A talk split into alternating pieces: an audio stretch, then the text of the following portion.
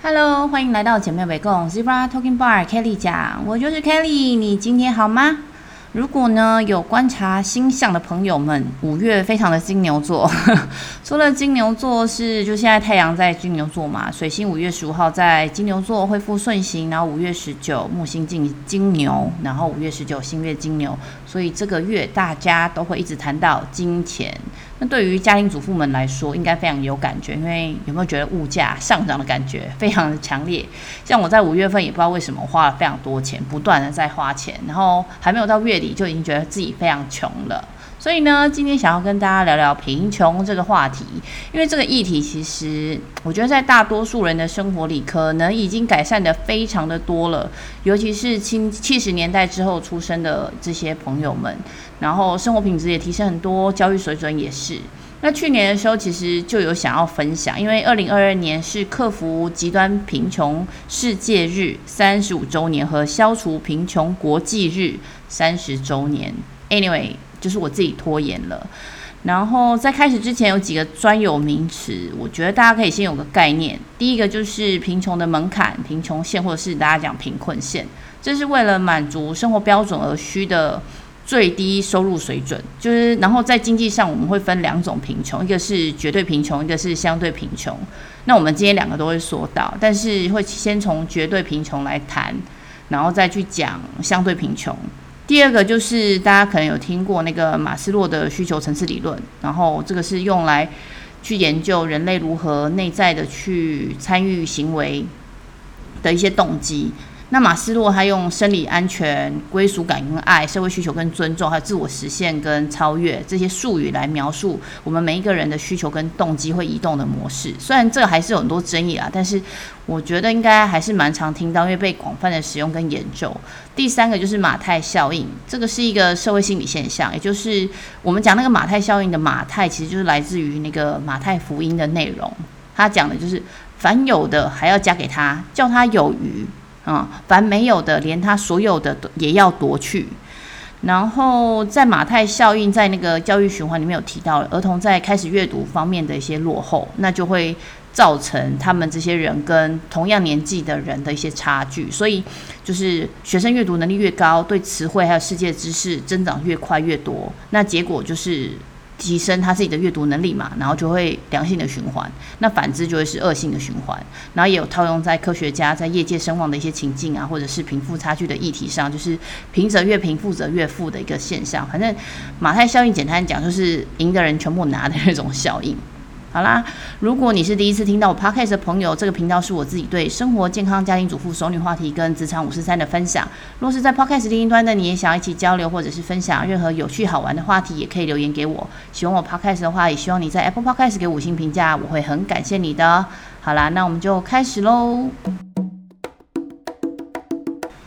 一九九零年啊，世界银行定定全球极端贫困，就是它赤贫线为生活费一天一美元的这个标准。然后到二零一零年，全球的极端贫穷人口大概是十二亿人。那现在最新是二零一七年购买力的评价数据里面讲说，啊、极端贫穷线已经上调到每天是二点一五元了。所以加上那个二零二零年新冠就是 COVID pandemic 导致。就是更多的人陷入极端贫穷，所以一九九零年开始的这个监测是，其实二零二零年是最惨的一年。那世界银行其实有依据，就是各国国民的收入的不一样，就会加入不同的一个贫穷标准。如果是以三点二美金当做一个基准的话，那全球处于贫穷的人口比例就超过了百分之二十五。那如果是把贫穷这个贫穷标准提高到每天是五点五美金的话，那全球处于贫穷的人口比例就超过一半。所以呢，人人真正享有尊严是二零二二年到二零二三年消除贫穷国际日的主题，因为人的尊严不只是一个基本权利嘛，还是其他所有基本权利的基础哈，这个 respect。所以我觉得尊严不是一个抽象的观念啊，因为我觉得跟每个人都有关系。因为其实很多在持续贫困的这些人里面，其实就没有尊严，人家得不到尊重。那尽管各国政府都对于贫穷有很多就是不一样的定义，然后也有很多不同的政策来消除贫穷，但是我们可以看到联合国的不呃报告里面还是提出世界上的机会跟收入的不平等都还在急剧的增加。所以贫贫富差距就每年都在扩大。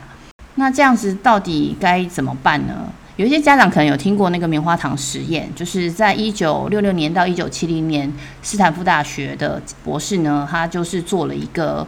呃，有关自制力的心理学经典的实验，就是在幼儿园里面去做的，然后其实是广为人知，因为它非常的有名嘛。所以呢，实验的内容就是把棉花糖放在这些孩子们的面前，然后跟他讲说，如果你可以忍住不吃这个棉花糖，十五分钟之后，我就会再多给你一颗。然后实验的人就会离开这个房间，然后去观察这个小朋友一个人独处的时候，会不会为了更高额的奖励去。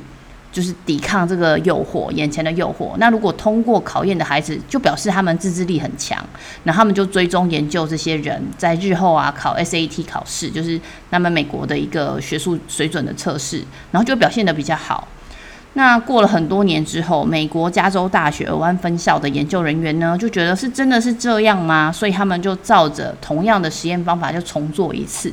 然后原始实验的研究对象就是斯坦福大学的幼儿园嘛，他们里面有附设一个幼儿园，有八十多位小朋友。那新的实验里面呢，他们就把这个实验的规模扩大到九百多名不同文化的人、不同种族背景的小朋友。那分析数据上，他们也把家长的学历啊、家庭的收入、教养条件纳入一个控制的变因，像是。研究人员就会去观察小朋友的藏书量，他们家里面的藏书量，还有妈妈平常就是回应小朋友的方式等等，因为这些都是影响小朋友在面对选择啊，或者是生涯发展上面的一些关键。那分析的结果呢，就发现其实只是靠小朋友的自制力，其实是没有办法克服人们在就是未来就是社经地位上的一个先见弱势，反而是。家庭资源跟教养的环境才是影响小朋友未来成功的关键。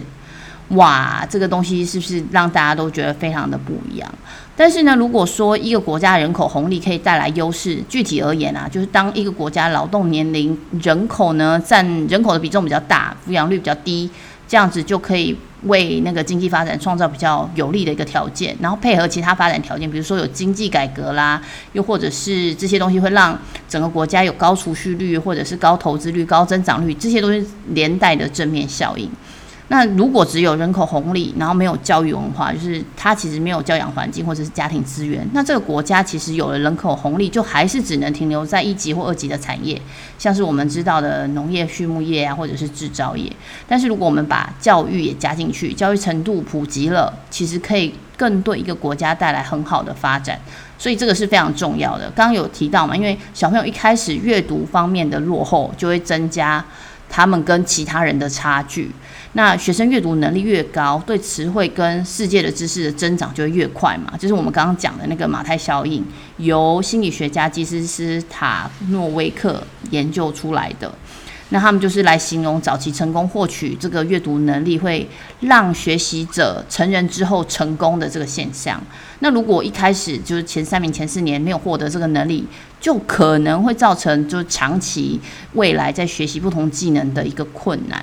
那我觉得这跟加州的那个尔湾大学，呃，加州大学尔湾分校做的那个新的棉花糖实验是相呼应的。所以有家庭资源跟教养环境，孩子才是更容易得到这些资源，去提升自己的能力，有良性的循环，才有提升未来成功的可能。听到这里，是不是就发现，诶，这才是我们无法消除贫穷最大的原因啊？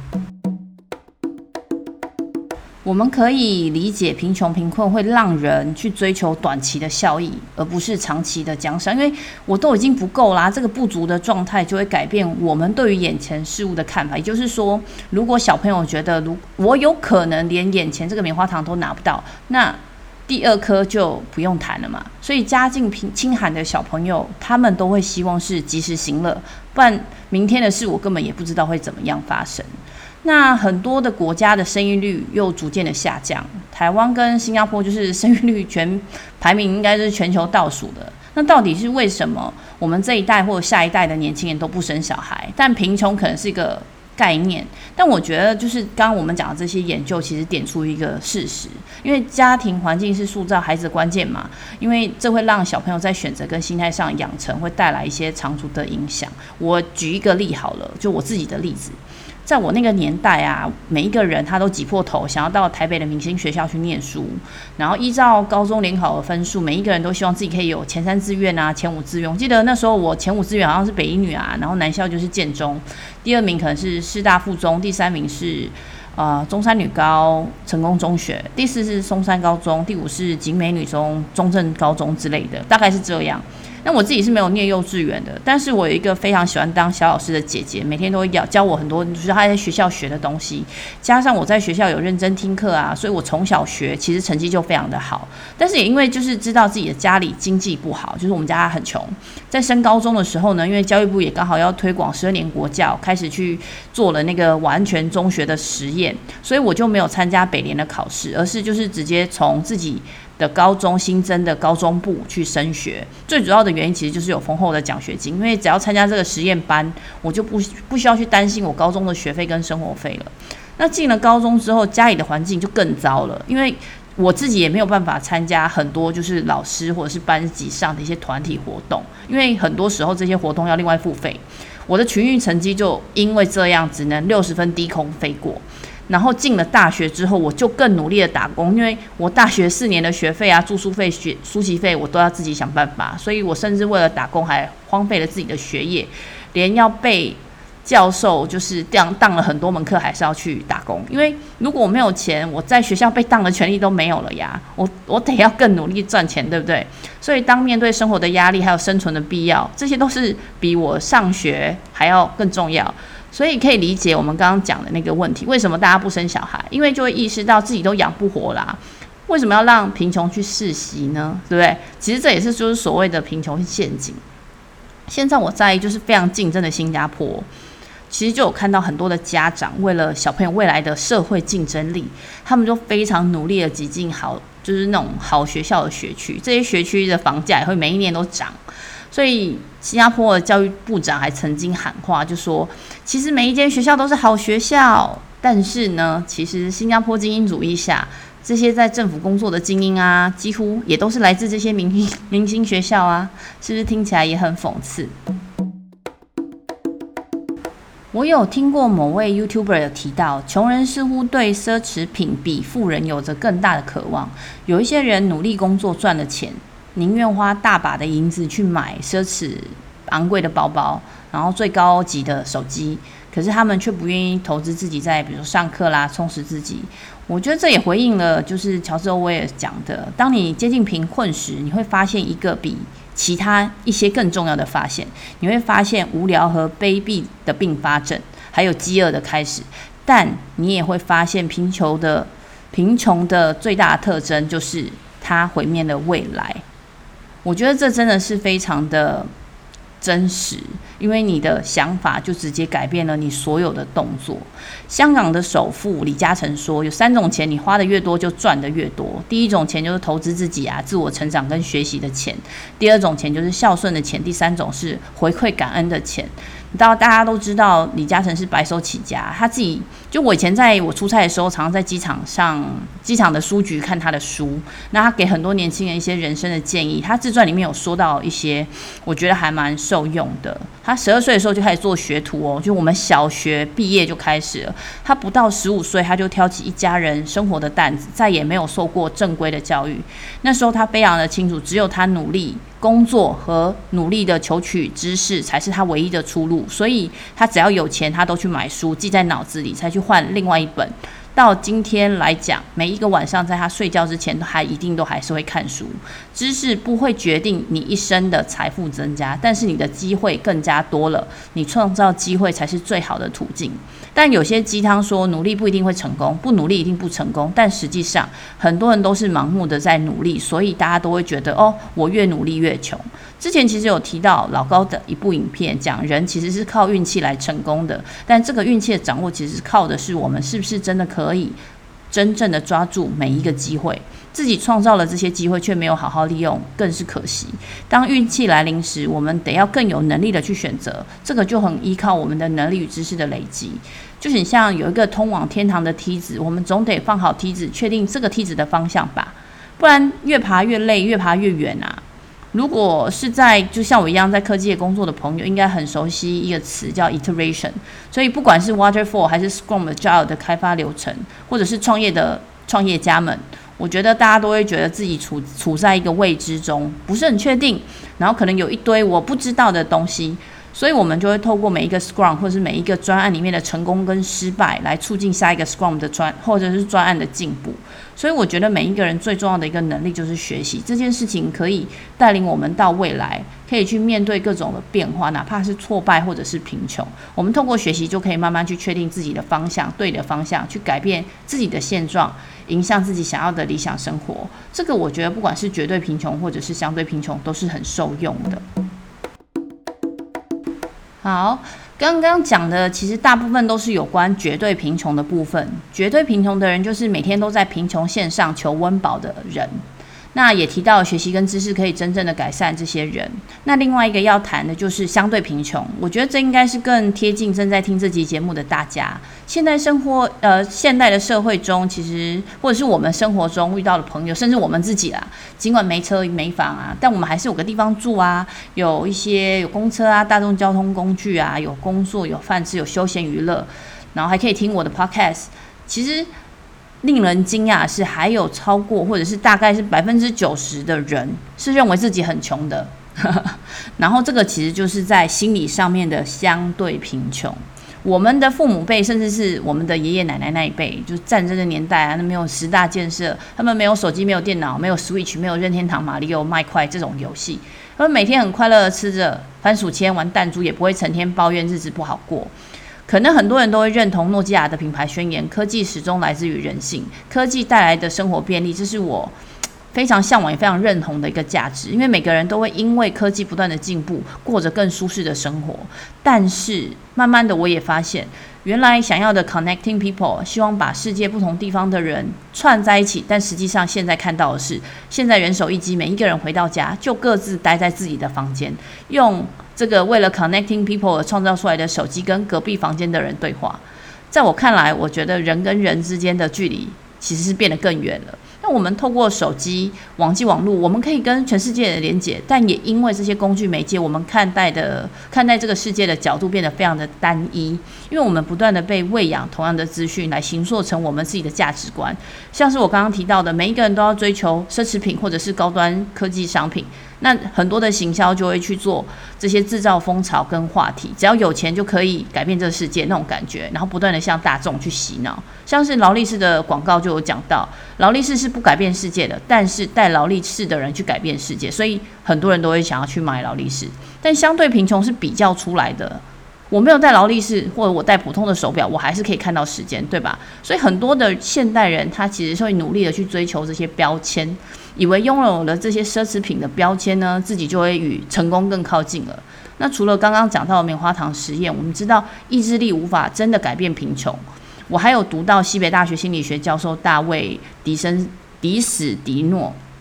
他的一个研究就是，比起单靠意志力苦撑，人们其实更应该去建立感恩、同理、自我肯定的正向心理。这除了可以让我们以更长远的角度来看待事情，也能发挥同理的力量，让自己在实现目标的路上走得更好。就很像是很多的爸爸妈妈教养自己的小孩，我们会具体的去鼓励或者是赞美小朋友，让小朋友去产生内在的勇气。这个勇气不是来自大大人外在我给他的，而是小孩子在每一个发生的事件里面，比如说他做错了什么事情，他改正了，我们鼓励他，我们会找到小朋友已经具备的力量。这个东西是一个平等的关系，也是我们大人对小朋友的一个信任。这个信任感会让小朋友从而学习去信赖自己。然后发展出自我安定跟鼓励的一个动力。那这些自我安定或者是鼓励的一个动力，在面对困难或者是挑战的时候，我们就可以协助这个小朋友在未来找到方法去面对。因为总是要面对这些问题，那到底该怎么办？所以就非常需要自己能够